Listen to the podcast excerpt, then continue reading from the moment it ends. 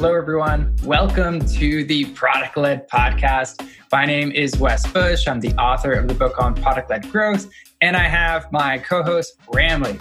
And so today we have such a fun guest.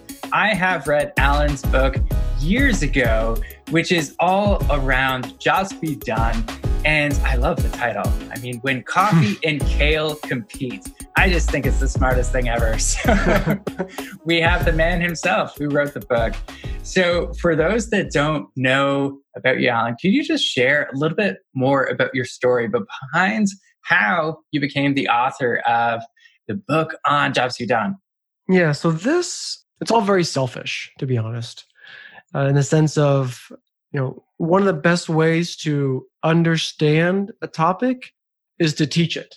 Definitely. You know, because that really forces you to know it in depth and you know every question that can come up about it you have to be prepared to answer it and like well what about here and well back here you said this but then now you're saying that you know what's true so you know it forces you to be consistent and explore all those kind of edge cases i was motivated to do that to learn more about jobs to be done because i needed it as a product manager and as a business owner like i needed a new way to be more successful in my growth and innovation efforts. Definitely. Now, it's a really similar kind of use case of why I wrote a book as well. Yeah. I remember I created like a course on product led growth, and I was like, I'm still not done understanding this topic. There's so much to it.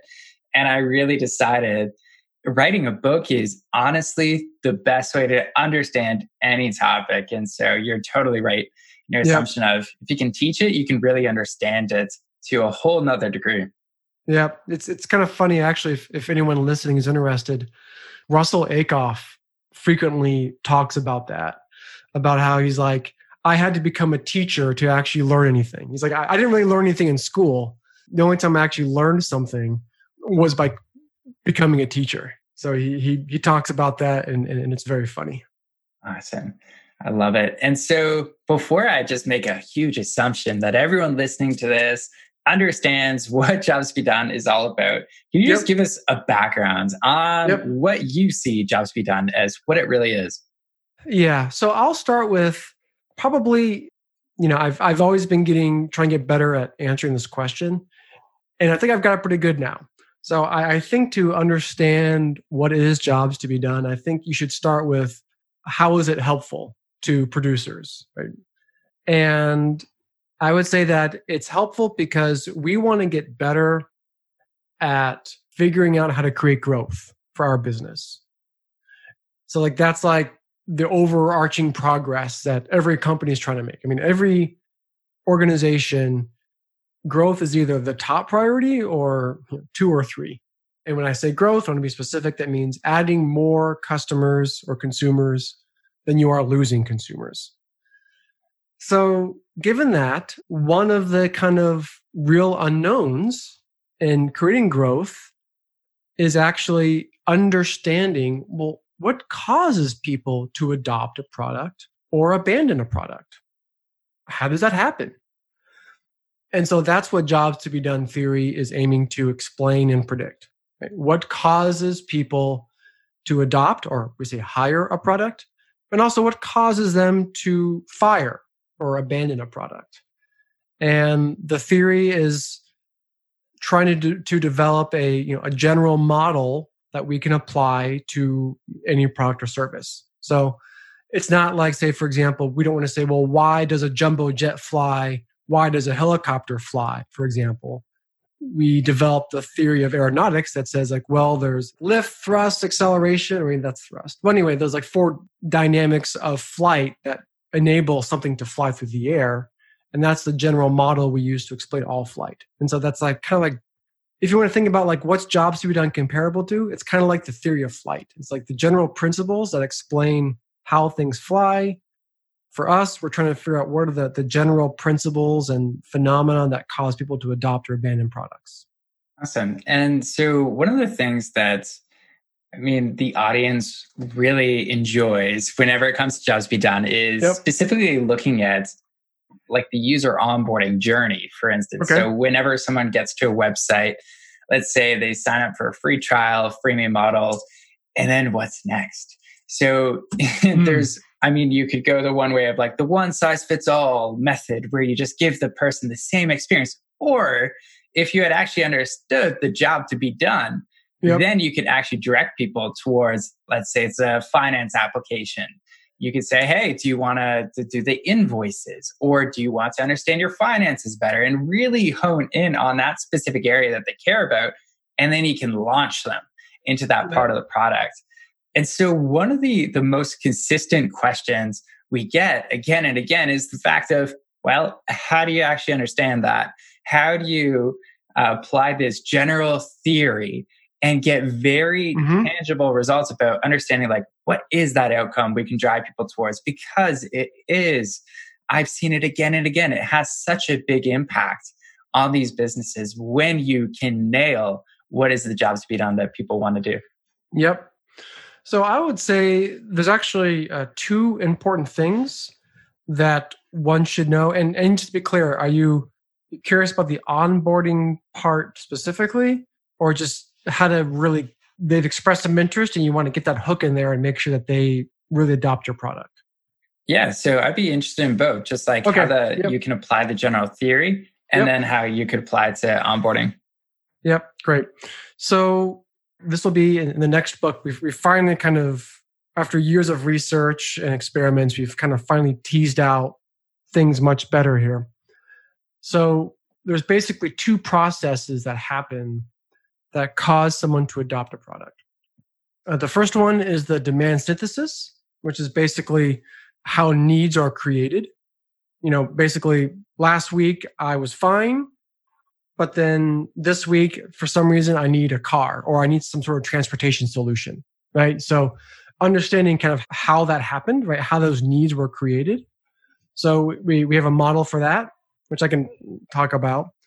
But then that's only the first part. The second part though is the hiring process which is how i go out and choose a product for that job to be done or hire a product for that job to be done.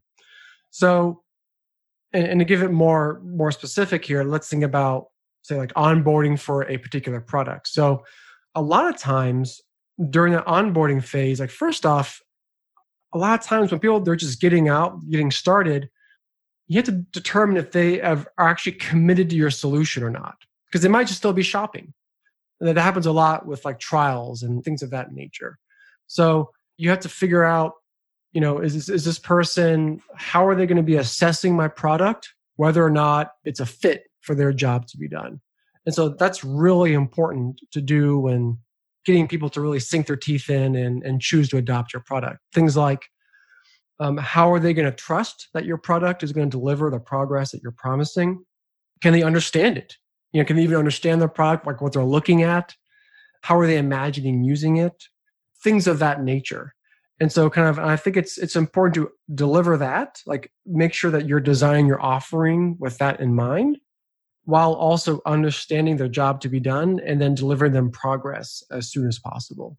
So you know again trying to make it more more specific i'll use a crm for example. So suppose i'm looking at a, at a crm like hubspot or pipedrive what would help to know if I'm a HubSpot or a Pipedrive is okay, first off, why, what are the needs that are driving people to come into the market? So things like maybe they're creating a, sales process for the first time, or maybe they are uh, trying to scale an existing sales process. So that's like knowing the job to be done. But then also have to know like, okay, how are they, you know, looking at my product and how are they assessing whether it's trustworthy, if it's usable, things of that nature. So things like, and, and I'll go back to CRM example, like when we were doing research with Pipedrive, people would come to Pipedrive with kind of three jobs. So the first one was like, help me get control of my sales process. Another job to be done was help me improve our sales process. And then the third one is help us scale our sales process. So once you kind of figure out those jobs, and then we started learning things like, well, one of the big deciding factors that people chose Pipedrive over HubSpot was actually visually how it looked. You know, they would look at it and they would say, you know what, just by looking at the product, this looks like I can use it. Like the usability looks good. I like how it's very visual. That to me I'm imagining myself using it, like that's a product I can use it and adopt. Or it's like, hey, this is used by a certain type of salesperson, and that's the kind of salesperson I am. So therefore, it's trustworthy that this will have the best thing for me. So that's that's kind of a, kind of a longish answer. Hopefully, I kind of hit all all, the, all your points there. But that's for me as a product designer or marketing or strategy, whatever. Like that's the stuff I really want to be thinking about when packaging my offering, positioning it, and also deciding like what features to build and how to onboard people. I want to talk a little bit about that. How did you help Pipedrive figure out their jobs to be done? Like, what are the steps for the folks who might not know to help determine what is a product's jobs to be done? Yeah, so I would say that the first thing I would think about is it's important to think about thinking that people have jobs to be done, and so that you know, so they're hiring a product to help them make progress for that job to be done. And in their case, what we uh, did in the past. So this is about understanding people's current job to be done. Like today, what's driving them to go out in the market and to adopt a product. So for them, it's basically what we did was we just talked to people who had recently adopted our product. So usually within the last one to three months, we talked to them about the processes I mentioned before. Like, okay, you know, three months ago you were fine you had no demand for any product, something happened, right? That and something in your brain clicked like, oh my gosh, I need to make a change. And then you somehow came to choose Pipedrive or HubSpot or Salesforce or some other CRM. And so we actually just talked to them about that story, but along the way, we're looking for those jobs data. So, for example, when we're looking for the kind of demand synthesis part, it's what are the unmet goals that were driving them that they were kind of hoping to change? What were the constraints that they were facing that were blocking that change? Uh, what were the catalysts? You know, the, the, things that were happening to them that would, would cause them to have these needs. So, like, for example, I'm starting a new business and I'm getting ready to launch our first product, but I realize that I have no sales funnel and I don't even know how to create one. I have no sales process. I have no way to keep track of my leads things of that nature. So like that's like, you know, a combination of like that demand synthesis. And then we talk to them like, okay, so you came this realization of having a job to be done. how did you go out in the market and choose? And then we talked to them like, okay, you know, you were, did you just go to Pipedrive's website or not? Or did you go to a different website? And then they tell you their story like, well, I went to Google, I typed in best you know how to create a sales process and i read these articles about it and they mentioned these top five products and then i started going to each page individually and you know i saw hubspot and here's what i liked and didn't like about that. And i looked at salesforce and that looked interesting but that seemed like it was really corporate and too enterprisey. And then i looked over at pipedrive and i kind of looked at it and it seemed very approachable and the design was good looked very usable. So that's why I, I tried it out. And then they tried out for a little bit and they're like look i am making progress here. I am developing a sales process. I am having control of my leads so that's when it all kind of clicks in their brain of yes i've this is the product i'm going to use and i'll hire it so that's that's kind of how we do it awesome and one thing i really like there is you're taking that step back and looking at what was the the situation before you actually seeked out the product mm-hmm. like you they were searching yep. to solve a specific yep. problem because they had that need which goes back to your first point i think the wouldn't you agree like the prerequisite to jobs to be done is like what's that need like that is the first step in the process if you're going to really nail the job done yeah absolutely because you have to and like that's particularly helpful to, and this is also the reason why it's good to have a theory, because actually now we can predict when people will have a job to be done, for example. So that's actually ultimately what we're doing. You know, I, I can I can really geek out about this. That depends how much you want to geek out into this, but that's really actually what we're doing is developing a prediction, which is given you know these data, you know, given these unmet goals, given these constraints, given these catalysts, we predict that this ideal customer will choose this product. So that's actually ultimately what we're trying to do is to develop a prediction of who will buy what product. And of course, that enables you to, you know, figure out why they would or wouldn't adopt a different product. or whether or not they would or would not accept a change to your product, size of market. I mean, all that kind of stuff.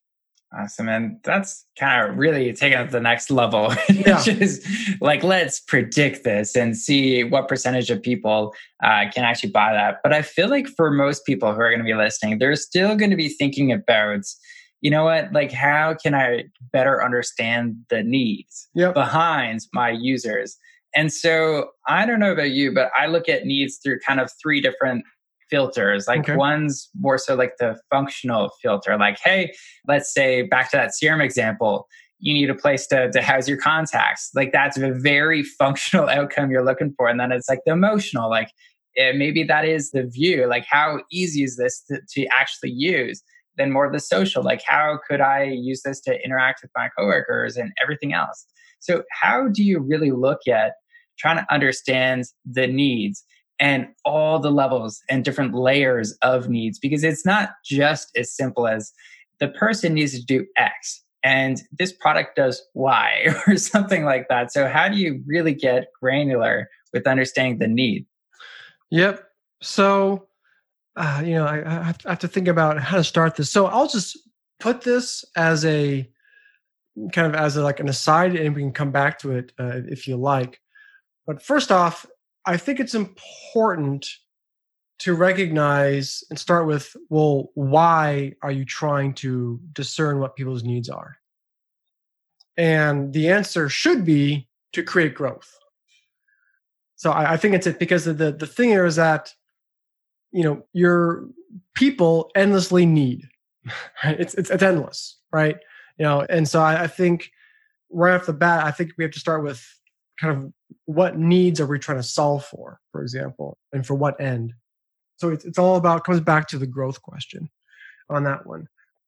So given that, well, the needs, now kind of talk specifically about needs, I think it's important to kind of start with what a need is. So I take the position of a need that's used in the world of psychology and also in sociology. I think Everett Rogers has a great definition of need he developed in the 50s and 60s, and then some other people who have uh, Carver and kind of those uh, psychologists who have kind of defined needs. But a need is basically a discrepancy. So there's some goal that I want to achieve, like for example, always know where my leads are, or always know the status of a deal. Right, that's my goal. And it's only a need because I somehow right now I don't have that. So that discrepancy between where I am and where I want to be, that's what creates the need. And so it's all about kind of understanding again, like what are those goals that are causing a product purchase or driving people to adopt a new product? And then what that discrepancy is, like where they are and where they want to be. And then figuring out creating what I call the enabler, which will help them take them from where they are to where they want to be. That's how I think about needs is this, these goals, where there's a discrepancy and that's driving people to want to resolve that discrepancy. Awesome. I really like that. And I know Ramli right now, he's actually writing an article that has a lot of that context behind it about the gap. Mm, so, like, yeah. there's on one end, like where people are in their current state, where they might be dissatisfied. And then there's that whole gap in between that whole process of them and that future outcome. Yep. And so, no, that that's super fascinating. Yeah. And so do you have like any like practical examples of how you've really kind of broken this down for companies for really understanding their jobs to be done and what has been some of the results for people? Yep. So the best way to describe a job to be done is actually to show the product that's being hired for it. So that's actually how we describe a job to be done is by showing the product that they that consumers are buying for it or adopting for it we have to kind of like step back and be like kind of like again it kind of comes back to like what's your purpose or like what's your aim here because it's like i could say part of the problem here and again you know it depends on how kind of geeky that you want to get on this right but there's a problem here of we're dealing with unobservables right i, I can't see needs i can't see in your head like what you want there's no way for us to be objective about what that is. You know, because otherwise I could say, oh, yeah, there's a job to be done around who knows, having livestock in New York City. I don't know, whatever, right? You know, growing livestock in, in New York City. Yeah, there's a job to be done around that. But then it's like, how do I actually prove that? And actually, and how's the best way to, to describe it? And I believe that it's actually to show the product that people would adopt for that. Because then that does two things for me. One, it proves that it exists because it's actually a physical action. Someone's actually adopting the product. I can prove it. We all can point, yep, those people are adopting that product. That job to be done is real, and there it is. And then second, it's the best description of it. So that's actually how we work, which is actually the opposite, I believe, of how a lot of organizations think about product development is they do this very waterfall approach, which is okay, we're going to go out and study people's needs, create some huge long list and prioritize that or whatever, whatever, whatever. And then we're going to come up with some product concepts for that. And then we're going to maybe prototype that somehow and then put it out in the market and see if people buy it. What we do is actually do the opposite, which is we figure out what people are going to buy and then what that design should be. Then we figure out what the job to be done is. So that's, we actually work backwards and we find that's a much more reliable and better way we believe, of creating growth and designing a product. Do you have any results to show, you know, before they were doing this, this is the result, and then now with this new process that you introduced, this is what they've achieved through growth? Yep, yep. So I would say the the example that comes to mind right now, which has been getting the most talk, which I can talk about now because the team has been talking about publicly. I would say it's the Arlo team. You know, we started working with them about two years ago, and very typical scenario, they're like, look, we don't really know what customers value. We tried different ways of discerning what consumers value. We have internal disagreements about what we should build or should not build. And so they, they kind of came to us like, okay, let's let's help figure this out. And of course, with the objective of growing, you know, the product line, because at the time they were just making cameras. So they're like, what's our growth story here? Like we sell cameras, want growth. Like, what do we do? And so same thing here. You know, first thing we did with them is we came in and first we had to understand why people are buying products today and what they are buying. Because you know, even if you're trying to change the future or like plot a course to somewhere new, you have to start with a destination. You have to start with somewhere, like start somewhere. Like even you know Christopher Columbus or Ponce de Leon. You know, they're like, well, we're going to go to the New World. We don't really know where, but we're going to go that way they had to choose like a place where they're going to start. So we start with okay, here's why people are buying products today. And so in their example, we had a few different jobs, but we kind of nailed it down to two, which was help me protect and defend my home. And then another one was around, uh, you know, help me care and aware for my family and my home. So we kind of like those different types of jobs.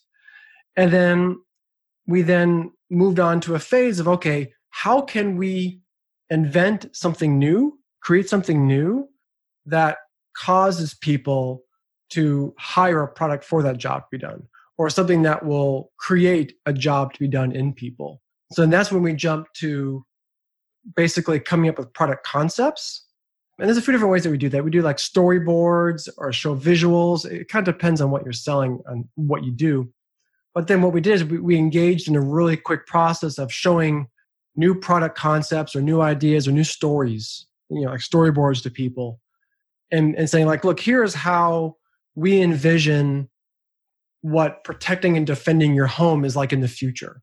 And then we see how consumers react to that. Like, oh, and they could say, well, that's not much different from what I have now, which is you don't want to hear. Or you hear what you want to hear, which is, oh my gosh, this means that you know all these things change for me you know i can start doing this now that's so great. I'll sleep better. I'll be able to go on more vacations you know all that kind of stuff. So they're they're really kind of visualizing now that you've put this new concept in front of them of new ways of protecting defending the home then they'll like you know really respond to that. And then they kind of figured okay we show them some new possible futures. And then we kind of because and how they were doing that was like showing things like spotlights and sirens and different types of cameras you know small cameras big cameras uh, different kinds of keychains and remotes i mean they just kind of came up with all these different kind of product concepts and but also stories and seeing how people were reacting that, what they did and didn't get excited. And, uh, and so now, you know, again, because they're in the hardware world, it works a little slowly now. But now, actually, I just found out they won a whole bunch of best of categories for 2020 uh, from CNET. You know, it was like rated best cameras overall, or, and then best like security light, best security system, and so on and so forth from CNET. So you probably can Google that, like Arlo best cameras or something like that, or maybe CNET best security cameras. I'm not sure the exact uh, Google search you'll find. You know, and it's like that's their growth story. So now they've moved from just being a company that has just a security camera to basically selling a whole constellation of products of you know uh, keychains with certain like remote controls on them to lights to sirens to software products door like cameras on the doorknobs and like things of that nature. So that's like been very exciting. So, so i guess it maybe correct me if i'm wrong in my understanding but essentially yep.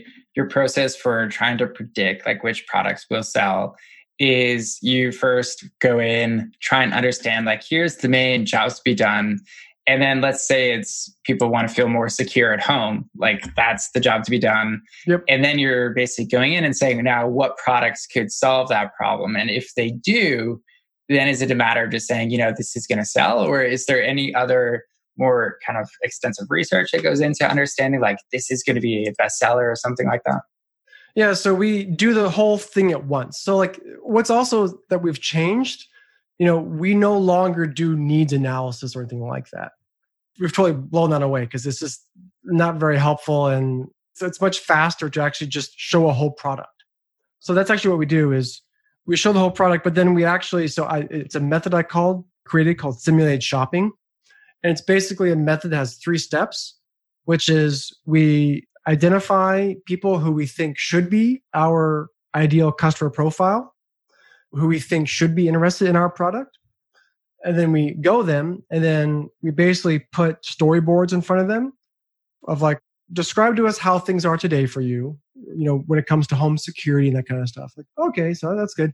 And we put these storyboards for them and say, hey, which of these scenarios, new visions of doing home security, you know, really gets you most excited? And they'll say, oh, yeah, this story over here that's the one that I identify with the most. Right. That was like that was that is kind of how I wish things would be. Like that's the kind of like that's that's that's how you want to hear it. You want to hear them say, I wish I had that kind of life, or I wish that's how things worked right now. And that's usually just kind of a high level story, like you know, and we usually do like a storyboard doing that. And then once we kind of confirm that, then we say, okay, you know, now that we have an idea of this what your story of like home security is like here are some possible products that could be hired for that job to be done. We don't say jobs to be done, that's actually what we're doing. Here are some possible products that you could adopt for that. You know, let's walk through and see what does and doesn't work for you. And they'll say things like, well, okay, that camera looks cool, but well, what about this? What about that? I'm not really sure. That siren, that's kind of interesting, but you know what? I don't want to wake up my neighbors and bother them. So forget the siren. But the floodlight, that's really cool. But you know, be awesome would be that if the floodlight could actually like track the person, um, that would really help me a whole lot. More. Okay, okay, that's great. You know, so they're kind of talking about that, and then we go on to the third stage, which is basically like a pricing thing. Like, okay, you know, here's kind of the package you chose. How much do you think this costs? And then we kind of talk about numbers, and they kind of put out numbers, and then we say things like, okay, well, you know, how'd you come up with 299 and they'll say like well I chose 299 because if I had this, I would stop buying ADT and I spend $200 on ADT every year. And, you know, I could finally get this and I could get rid of that. So you kind of figure out how they're computing price. And so then, then we kind of prices in front of them and see how they react to that. So you're basically getting the whole thing, right? You're, you're in one interview, you're capturing what type of environment are they trying to create for themselves or the job to be done and then the products or products that they would consider hiring for that and then also like how they think about price and, and positioning and how they're computing that. So like in one interview you're really kind of fleshing out all that go-to market strategy stuff. Yep and then we just kind of like iterate through that.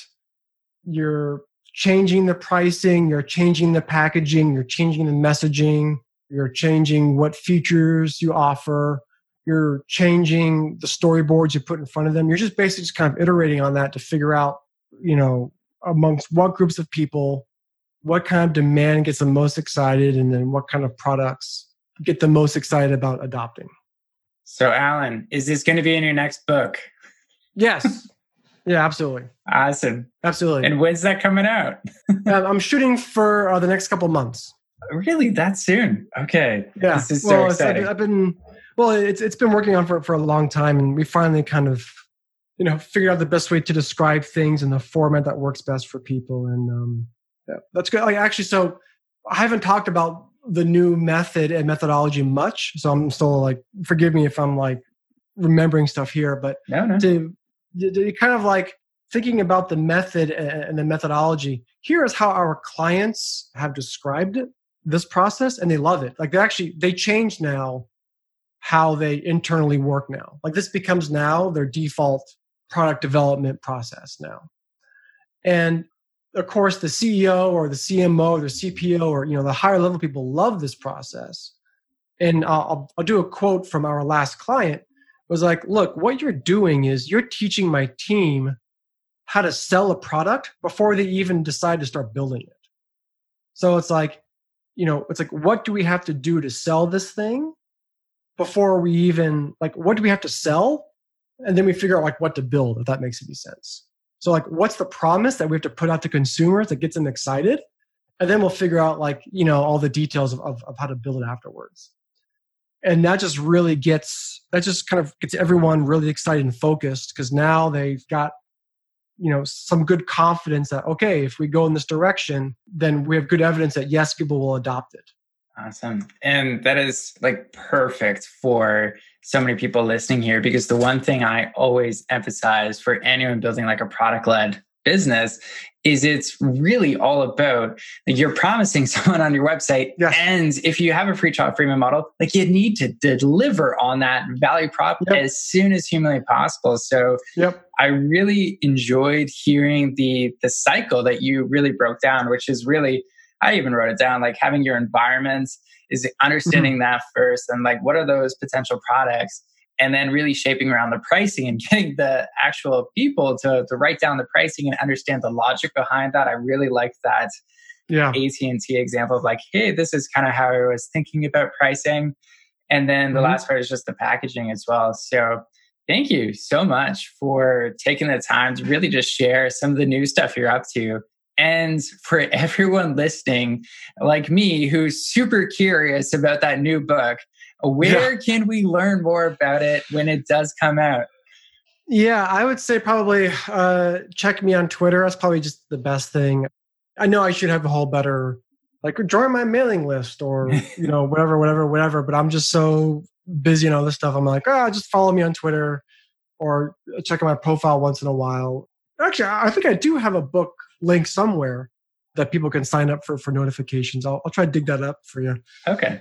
so i'd say follow me on twitter or check out my twitter profile once in a while i'll, I'll probably pin it to the top so people could just visit my profile like oh is it out yet like oh nope okay i'll come back in a month Set that calendar notification.